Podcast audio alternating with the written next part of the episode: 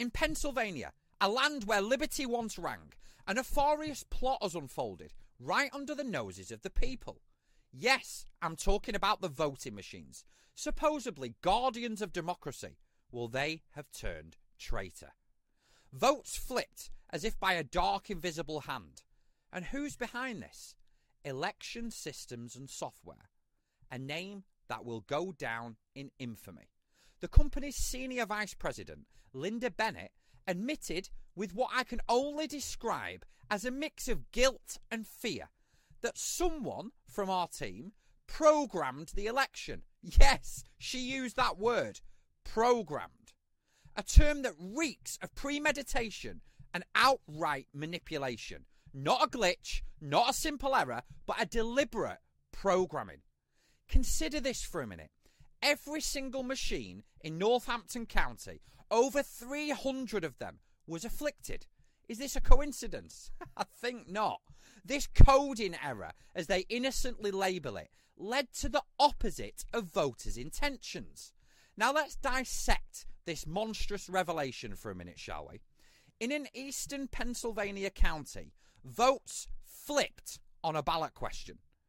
Just think about it flipping votes. If you said yes to Judge Jack Panella, the machine devilishly recorded it as a no. And if you opposed Victor Stabile, surprise, surprise, the machine loved him on your behalf. But here's the twist, folks. Charles Dertinger, the county's director of administration, claims that the computer does not read the text that's printed out. Isn't that just a convenient excuse to mask a much more sinister operation? And let's not forget the county executive, Lamont McClure, who played it down as a minor glitch. A minor glitch when the very essence of democracy, the vote, is compromised. How on earth is that minor? I say it's a major catastrophe. And this isn't just a malfunction, it's calculated. It's Machiavellian manipulation of our sacred right to vote. A minor glitch? I think not.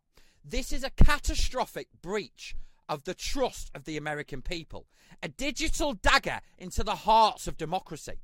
This isn't the first dance with disaster for these machines. Back in 2019, another debacle when the same company's Express Vote XL system botched another judicial race. Once could be an accident, folks, but twice they are taking the piss.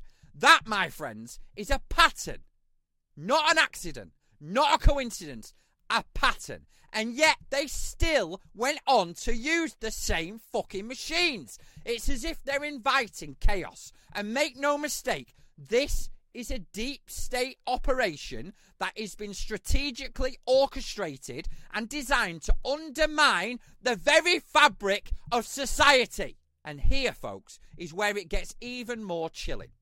A group called Protect Our Vote Philly, who had previously sued over these exact machines, raises a haunting question. Can we ever trust these machines again? Look, it's time to demand answers right now. This tale of vote flipping is more than just a glitch. It's a glaring red flag. It screams of a shadowy plot to manipulate the very core of democracy. The people of America must now rise up, demand transparency, and protect their sacred vote. Because if they don't, who knows which democracy will be the next victim of this sinister shadow play?